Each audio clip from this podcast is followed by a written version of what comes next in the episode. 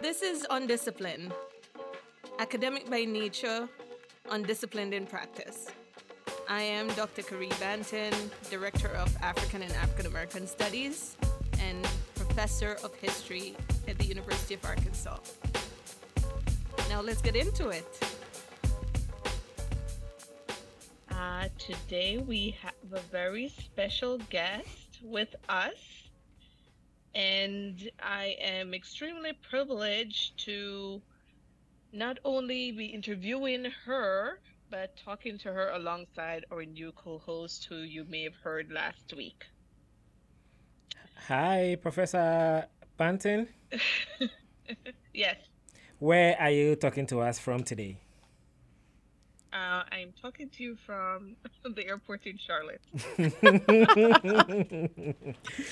Where in the airport are you? I don't even know what zone this is in the airport because I'm pretty sure maybe I'm not even supposed to be here. Oh.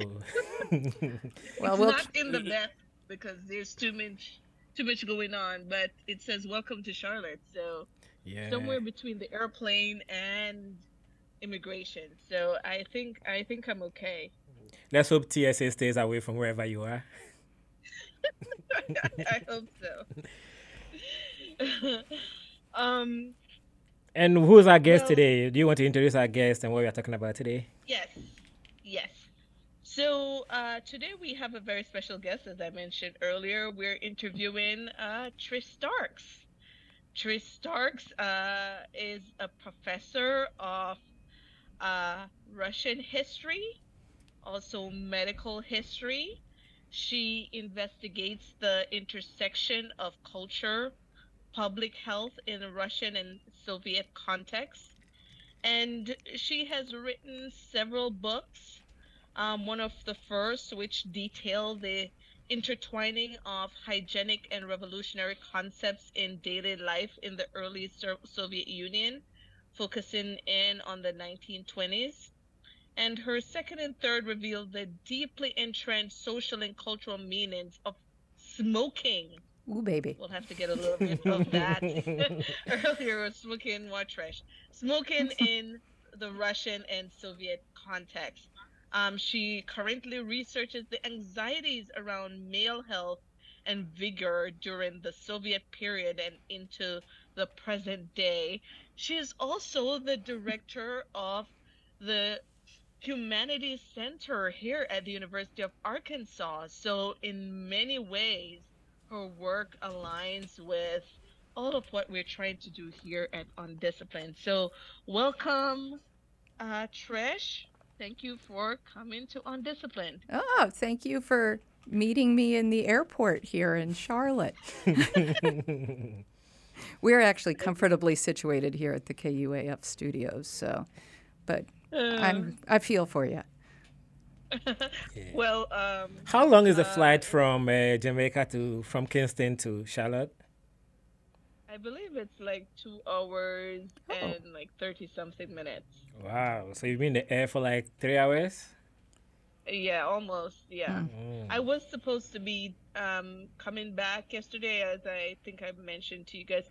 I brought home my nieces who were spending the summer holidays with me. Yeah. And uh, the American Airlines made a mistake, and instead of booking for me to come back on a later flight, booked for me to come back on the the flight that I would just leave off. So it was like, okay, bye, nieces, bye. Everyone catch the oh my plane that I just got off. so when I got to the counter, it was closed. Oh, oh so they had that. to reboot me. Um, they had to reboot me on the. This was the earliest flight leaving uh, Montego Bay. Mm. But you know, at least I got to stay in Jamaica for more than ten minutes, so that's good. Excellent, yeah. excellent. yes, but to the task at hand, um, uh, just just so that everyone knows, you know, Trish, I consider Trish to be one of my favorite person um, here at the University of Arkansas. She and I has, you know, collaborated, on, collaborated on projects together, and she is one of the best uh, persons I know. So I'm really happy to be talking to her. She has like you know ignored me for quite some time. that is And not so true. I've you are too I've, busy. I've just managed. She's she's been busy, you know, going around, you know, uh, promoting this very, um, you know, top of the line, uh, well researched and you know highly coveted manuscript. So we're excited to talk to her about that today. So, uh, uh, Anthony, do you want to start us off? Yeah, I think let's start with a bit of your history. okay. Yeah. Uh, So you were a historian of Russia. Yes, I. Uh, we were talking earlier. I was going to school just as the Soviet Union was really falling apart. Um, 1980, late 1980s.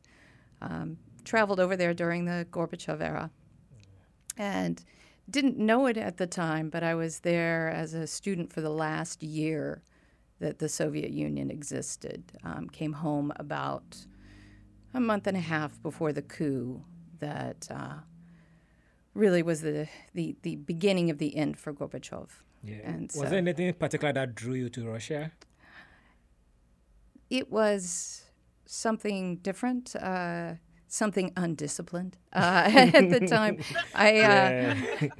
I was uh, I was from a small town in Missouri, Yeah. and I had the chance to study Russian, and that seemed something different and slightly transgressive in the period. It was a, a point where, uh, as I was starting to go to college, it was the time of Reagan calling it the evil empire. It was a time of Oh. great misunderstanding of the Soviet Union and of the Russian people. And I am I've long been a um, believer that education is a way to build bridges rather than and, and build bridges and stop aggression. And so it seemed to me that the best way to do that was to learn. Yeah. I think we can Wow, go on and off about Russia if you want to. Well, no, well, it it seems like you know what I'm hearing from you, Trish. It's like it sounds like you were one of those punk rock kids. You're like, oh, I'm so cool. I'm so cool. I study. I study the guys that you know our country don't like, and mm. you know they're not so bad. We just need understanding, guys. I, I love that you can say that, Caree, having known what a complete nerd nerdathon I am in real life, that I would have even the essence of punk rock anywhere near me. Um, no, it, it, it, there was something about, yes, that everybody else was taking French or Spanish, or which are great languages, but there was something about Russian that feel, felt very exciting to someone who had not really ventured too far out of small town Missouri. So if you are, are you, I grew up on watching American films where Russians were almost like the villain in every movie. Exactly. yeah, so it feels like right? supporting Thanos these days, right? yes. Well, it was also there's a, a, a Sting had a song. I hope the Russians love their children too. It was a huge kind of movement at the time to try and move beyond these geopolitical disputes and, and move down to interpersonal relationships and connections. I, I, and this is something that speaks to us here at U of A, right? We are the Fulbright College of Arts and Sciences, the Fulbright Exchange, which is this concept Exactly. of building bridges and building understanding as a way to stop us from having wars. Uh, and there were definite concerns when I was growing up. I learned duck and cover gr- drills. I learned about Oh nuclear war. Did you have a Did you have a shelter under your house with No. like, canned food? no, but our high school did have, you know, the fallout shelter signs. And there was a big movie called The Day After Tomorrow that was Yes. filmed in Kansas City. So we were supposed to, which is where I grew up. So that was the, the um, uh, uh, z- zone zero, the um, ground zero for the nuclear holocaust, according to this very popular and awful film in the 1980s. And so, yeah, it all is, kind of spoke to me um, as something that was an activist agenda. agenda. And I know, Caree, we've talked about how, you know, you bring together activism with your teaching and with your research. And I think from that kind of inception, I was interested in Yeah. Ways that we can do research that help to change the world for the better. So, a lighter question: Do you think the Russians love their children too? oh my gosh, there is such a culture of, of little kids in Russia. Yes, indeed, um, Oh, they course. they love their Trish, you- children. Trish, you showed me like this famous photo. Well, famous to me and to I guess maybe your friends and family. But this famous photo on this very important day in Russia. Do you want to describe it for the audience? Because you were there. You were Yeah. like at the site of history. I was so. So Caree's talking about. I, I was there as an exchange student uh, in 1990 and 91 uh, for the academic year. And as part of that, I got a chance to go from St. Petersburg, where I was, to visit friends in Moscow. And we wanted to go see the famous parade of tanks that they would have at the holiday of the revolution, November 7th and 8th, the celebration of 1917 and the coming of communism. They would always have this big military parade on Red Square. Oh yeah, and so I, I was like, I was gonna go see this. I traveled illegally to Moscow, which I, I can't even begin to think about all of the stupid things I did at age 20. But there are a lot of them are centered on this weekend. And then we went down to, Mo- or I went down to Moscow, got with some friends, and we couldn't get downtown for the parade because there had been uh, some, there had been a lot of unrest. There had been a guy with a um, gun on Red Square that day. We didn't know about it, but they had basically shut down the center of town. And so, again, being stupid and 20, my friends and I decided we were going to go down and see it anyway. So we evaded some barriers, went through some back lots, got through to about three barriers through, got to the McDonald's that had just opened and had burgers. It was amazing. Um, I've been in uh, Russia for like so six the first weeks. McDonald's was in 1991. 1990. It, it opened that fall, and so it was great because we were on ration tickets. Everybody was on ration tickets in Moscow and Peter at this point um, for every th- all, most of your basic stuff for. Uh, macaroni, sugar, eggs, milk. You had to have a ration ticket to be able to get food. And so going to McDonald's was such a treat. So we went to McDonald's, but then we got stuck. We got we got to the last barricade and they would not let us through. We could see Red Square. Just stuck there. So we had a beer. It was 10 a.m. But what was what does what does one do? so we had a, a drink. It's 5 p.m. somewhere. It's 5 p.m. somewhere. We were all with all of the reporters. Um, are also stuck there. None of us are allowed. We can see Red Square, and then uh, sounds start coming down the hill on Tverskaya Street, and it's a pro-democracy rally being led by people that want change in the Soviet Union, that want greater say. And a limo pulls up a side street, and all of the reporters start running for it. And so, again, being 20 and stupid, we go running towards the reporters, running towards the limo. You know, limo. black, pe- black people don't do that. yeah. there is there is a lot of white privilege in here. There is a lot of young white girl going, "Oh, I can never get hurt." Yeah. Um, so I go running towards the uh, limo, and So all- let me tip in on that, right? Anytime I've had anybody um, advise me on something that includes breaking the law, it's always a white person. Oh yeah, oh yeah. So out, out of this limo, all we can see is a shock of silver gray hair, tall guy. It is Boris Yeltsin come to lead this illegal rally onto Red Square. To get there, Oh, he's got to go through a a line of guards. And so I link arms with the person next to me. We form a circle of about 20 of us around Yeltsin and bust him through the line as a, a force to get him onto Red Square. We're going on. sure we're going to be able to publish this podcast. Oh, wait, it gets stupider. So we're going on to Red Square. I'm fumbling with my camera to take pictures whilst keeping my arms locked with the person next to me. And then I look into the buildings next, and they're all darkened, but I can see lots of guys in riot gear that are oh, there. wow. Oh, yeah. Oh, that are there to start taking us away if things get out of hand. But of course, again, I'm like, oh, that's kind of interesting. La la la la la. Just pushing Yeltsin. This is fun. Um, get to Red Square, and they set up a makeshift podium for him. And I muscle myself up to the front of the line to listen to him speak. And the photographers all start to come and take pictures of me. And Time magazine comes out the next week, and it's a picture of Gorbachev and Yeltsin, and then me, along with three other women. And there's a big picture of Lenin behind me with an X over his face, and it says, Russians are pla praying to new gods. And there I am in front of them with my, my hands above my face. Uh, just, you know, it was very cold, clasped in a praying position. And I became part of history that day. And thankfully, a, a healthful part of history. I did not get hurt. I just kind of meandered home after that. Um, my friends in St. Petersburg actually got onto the dais with the dignitaries and were waving from the background as the TV cameras went by. It just it was a different time. It was it was also they started firing on crowds relatively soon thereafter.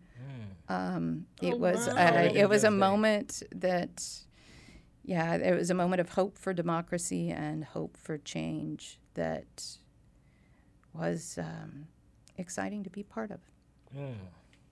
And it's also weird to be a bookend too, because I was there in 2017 for the kind of the the um, commemorations of the revolution and ideas about democracy, ideas about change, ideas about um, people's voices were just being silenced completely. And so it's it's been a, a, a really tough thing to watch the closing down of what I saw the birth of.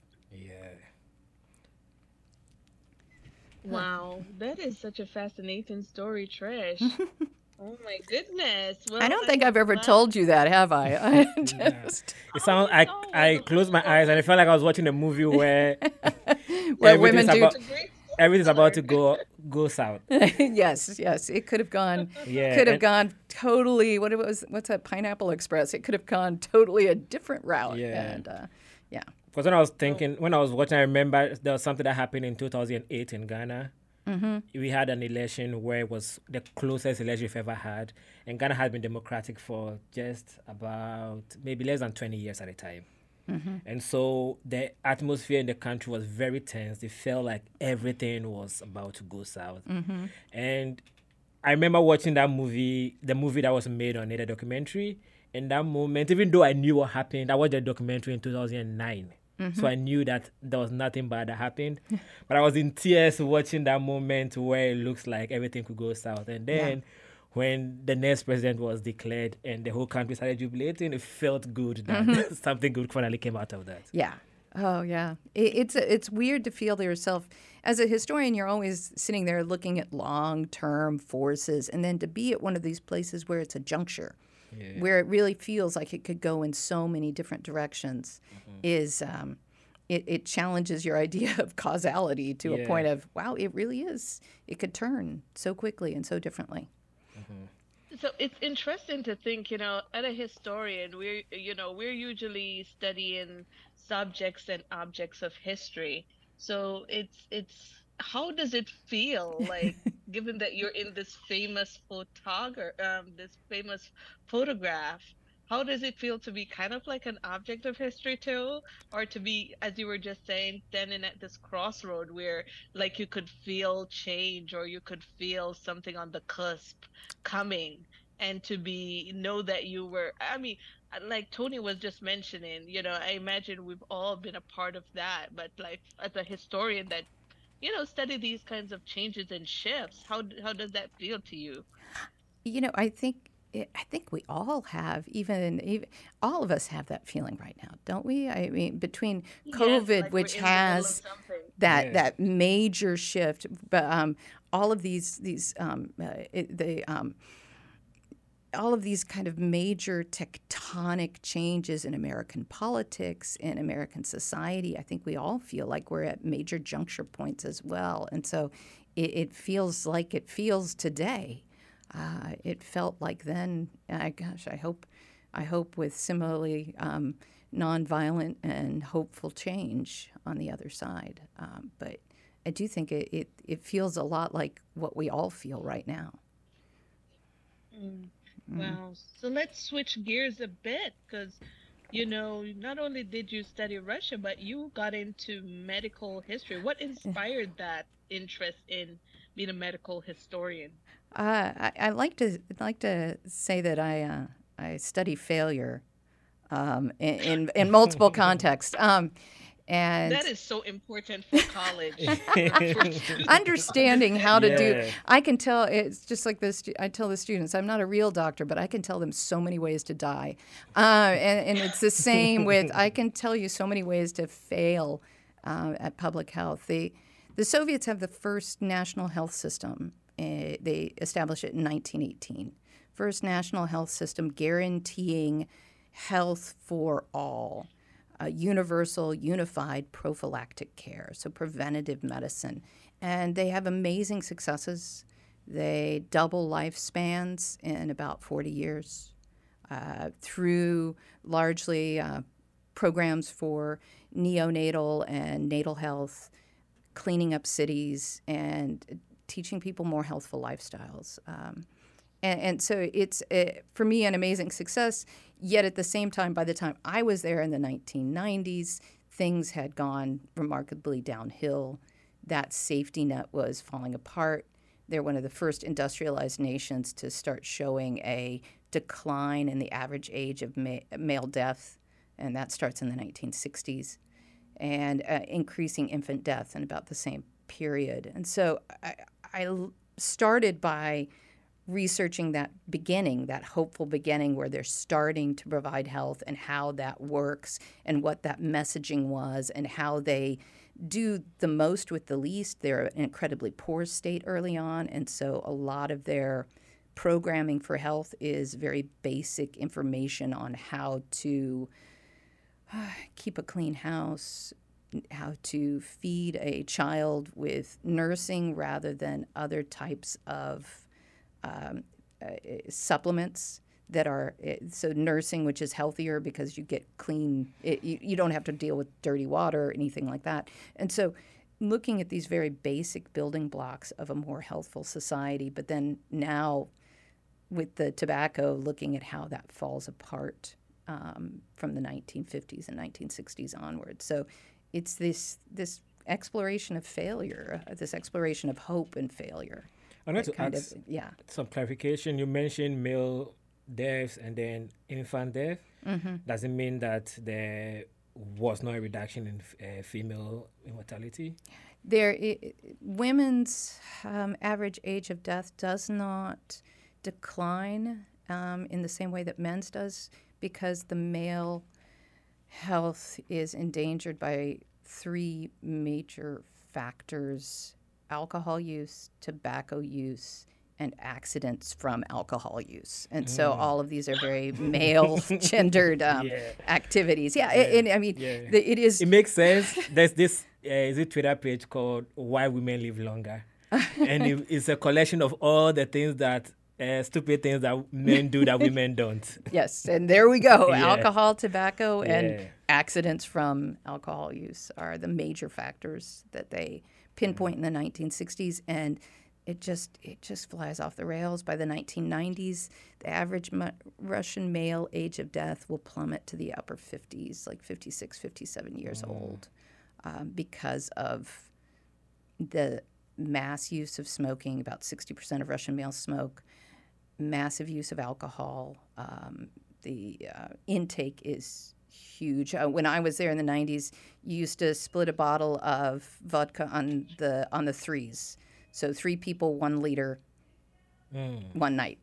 That's a lot of vodka. Um, yeah. and so, I mean, I like the taste of vodka, but that's a lot. that's, and and and there, a lot of it was um, bootleg yeah. vodka because that was another thing that was rationed. Yeah. And oh, so, oh no, not Whoa. moonshine, not Russian. Oh moonshine. yeah, there's so many names for Russian moonshine, but all of them taste bad.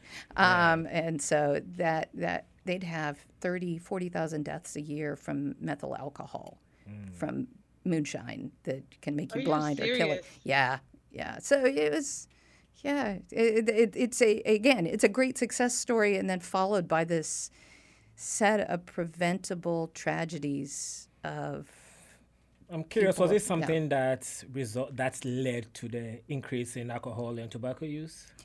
Was there a major event or series of events that led to that? I, that's an excellent question, and there are a lot of debates about that. Uh, that's kind of what I'm trying to work on now. Okay. Um, the tobacco use, uh, tobacco is addictive, uh, and the thing that stops most people from smoking is just they don't have enough tobacco production, and so it stays fairly steady that people will smoke as much as they can get, and smoking rates stay fairly steady f- from the 1920s forward at around 60% of males. Uh, alcohol use is a similar to tobacco in that both products are made at incredibly cheap cost Okay. by the state to prop up the budget. Um, And that's something that started in Russia in the 19th century in the Russian Empire and is continued by the Soviets to produce alcohol, to get people to buy it, to prop up state and economic agendas. And so they basically profit off these Whoa. alcohol and tobacco problems of their people. So I have a question there, Trish. So, um, that was a very good question there by um, Anthony in terms of um, what's causing this, and especially given that it's gendered. Um, is it that the men are working harder? We know that's not the truth. So, you know, How can you ask question and preempt your own question? yes. Is it because of the weather also? It's so cold Oh, that oh.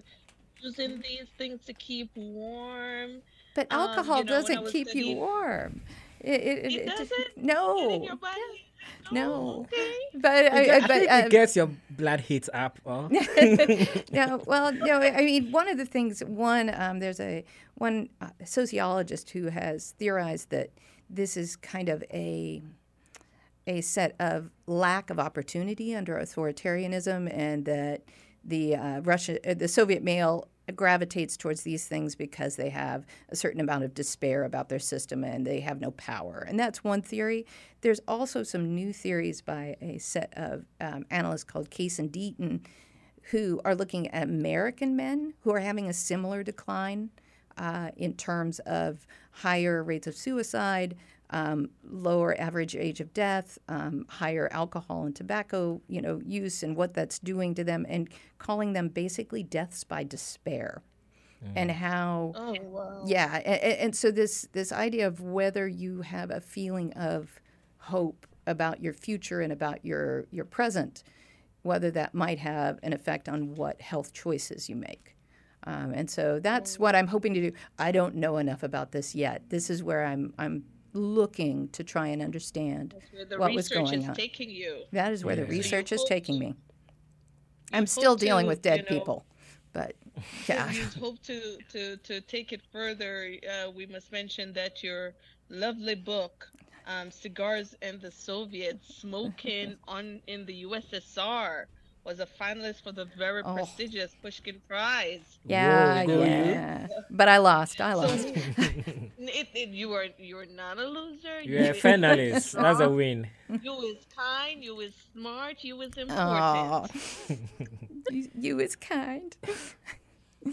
so, it, so, uh, so so that is very fascinating that i want to hear part two of you know what is happening where the russians are concerned and you know given that lots of african americans and west indian intellectuals were so much a part of that um you Mhm. know the the left alliance um that the ussr you know kind of push and many of them went there to study too so it's you know And I must about all add this- African intellectuals as oh, well. yes, Yeah. yes. Yes, absolutely. And that's where Yes. the, there's so much really good research going on right now in among Russian studies people mm-hmm. about that kind of intersection between African and Caribbean and Soviet intellectuals and part of that ferment, that international ferment. It's there's just great stuff going on in that field right now. Mm. Yeah, the non-alignment movement, all of that kind of stuff too. Uh, it's very fascinating. Uh, so again, we can't wait to hear more from you know uh, your extension of cigars and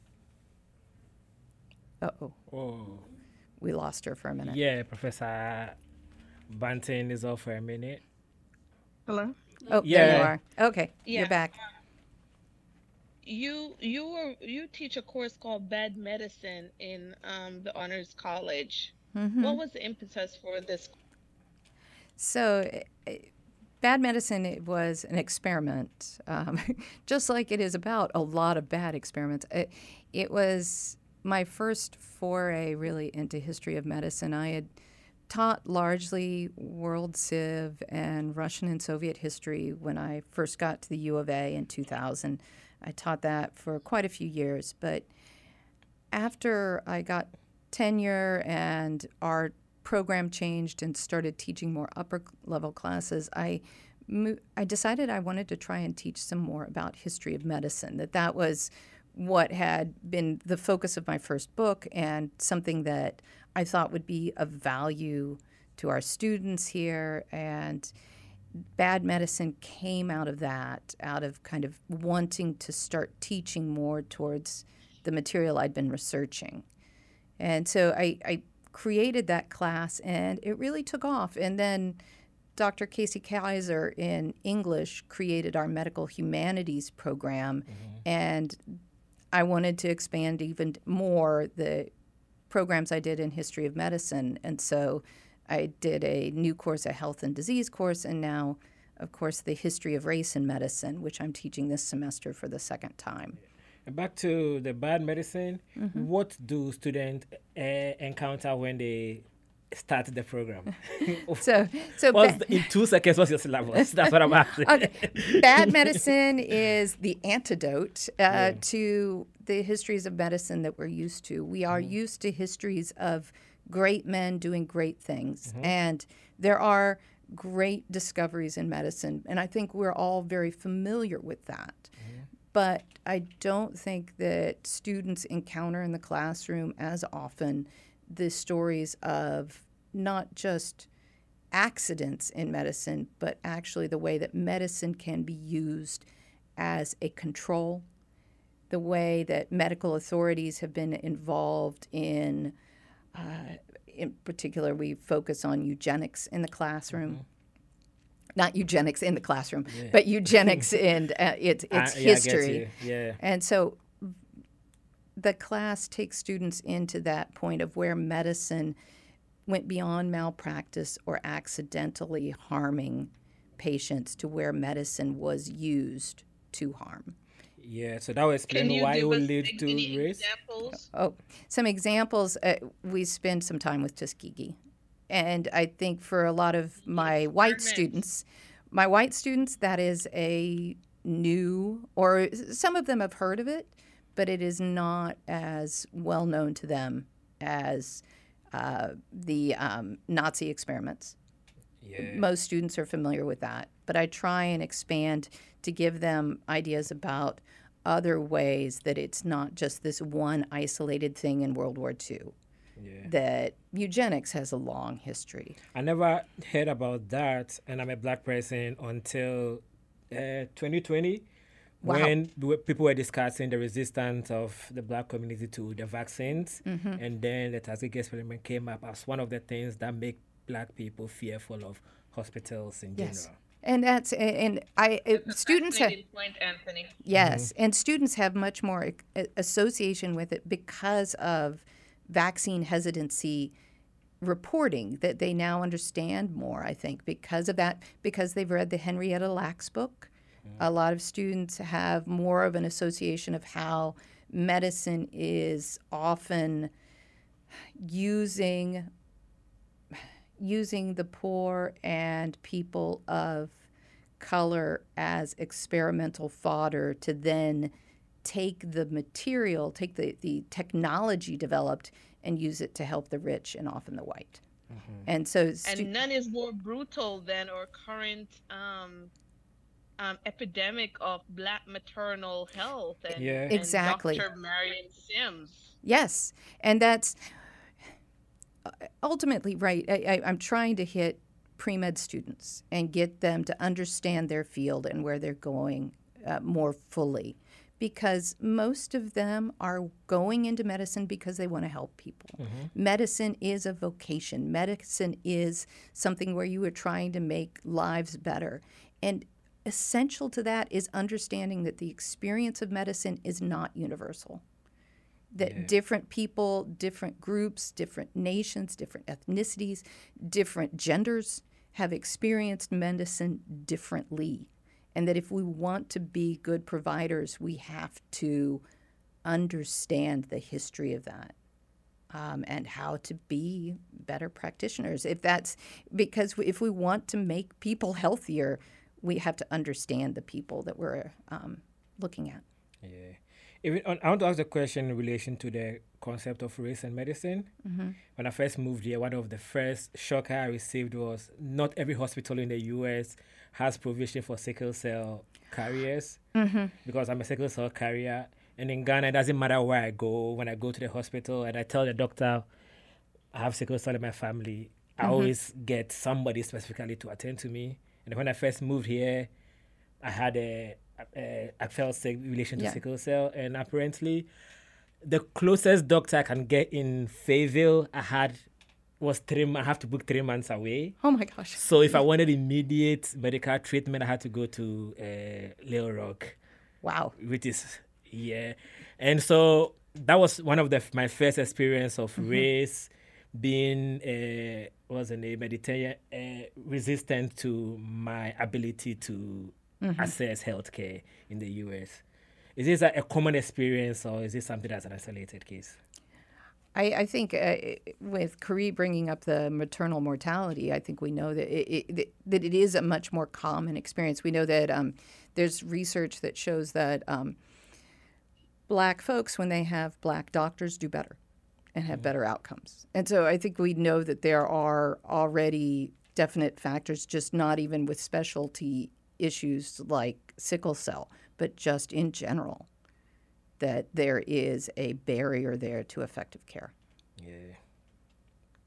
And I'm sure uh, listeners will recall, you know, James Marion Sims. But for those mm-hmm. who might not remember, Trish, do you want to tell us a little bit? Um, so Sims is um, has been, was lauded as the father of modern gynecology. He has statues of him up. Um, there was one recently taken down in New York and uh, of, of Sims. I think it was only taken down. Caree, do you remember? Was it three years ago? Maybe four. Yeah. It was. It was not yeah. long ago. Uh, we talk about him in the race and medicine class. We use a fantastic book by Deirdre Cooper Owens called Medical Bondage that traces Sims' experimentation on enslaved women to create the episiotomy tear surgery. Um, episiotomy tear is a tear from the vaginal to the anal opening that happens during birth, can lead to all sorts of infections and anal leakage if, if not treated. Mm. He takes over a dozen enslaved women, operates on them repeatedly without anesthesia or any kind of painkillers to develop a surgery that then he uses with painkillers for women up in the Northeast uh, after he's um, done with his experimentation. So he's, it's a kind of classic example of this use of the powerless and those without privilege to benefit others. And those those kinds of stories are really very well documented in Harriet Washington's book, which we also uh, which I use in the bad medicine class, uh, Medical Apartheid. So medical apartheid, which traces Sims and others who have um, used people of color or people without power to further medical science for others who could afford to pay. Yeah. Yeah, so there's all of these from Tuskegee to the Henrietta Lacks situation where mm-hmm. drug, you know, companies, I have friends, you know, lots of oh, yeah. African friends, African American friends, Caribbean friends who have used these HeLa cells in their labs, you know, um, which ca- they've you know replicated without. I think the family just got compensated the yeah. other day. Yes, they just yeah. did. I didn't. I haven't read the details of the compensation package, but yeah, I did see that they were finally finally compensated. And it, you know, with both with both Lacks and the Tuskegee experiments, we're we're often talking about a medicine that is not just using people, but it is opaque in the way that it relates to patients. That the Tuskegee men are never really informed of what's going on with their health or how they are being used. And the same that Henrietta Lacks was never cognizant, was never told what was happening with her cells. That these feelings of being exploited by a system that does not have your best interests at heart have, have horrible legacies for care today. And that that's something we want to, again, try and face head on, try and change, try and make better. If we, if if we're going to put in the effort, and doctors put in an enormous amount of effort, we want to see that effort well represented in health as an outcome. And it, I guess it's not all. It's not only about doctors. We're all consumers of medicine. We're all going to doctors, yeah. and we need to be good advocates for ourselves and good advocates for our family members. If you're not talking about doctors, I want to know what the reception of the health uh, public health officials and experts have been to your work and your research? Oh, um, the tobacco research has done fairly well. I've had reviews of both my tobacco books in the American Journal of Public Health.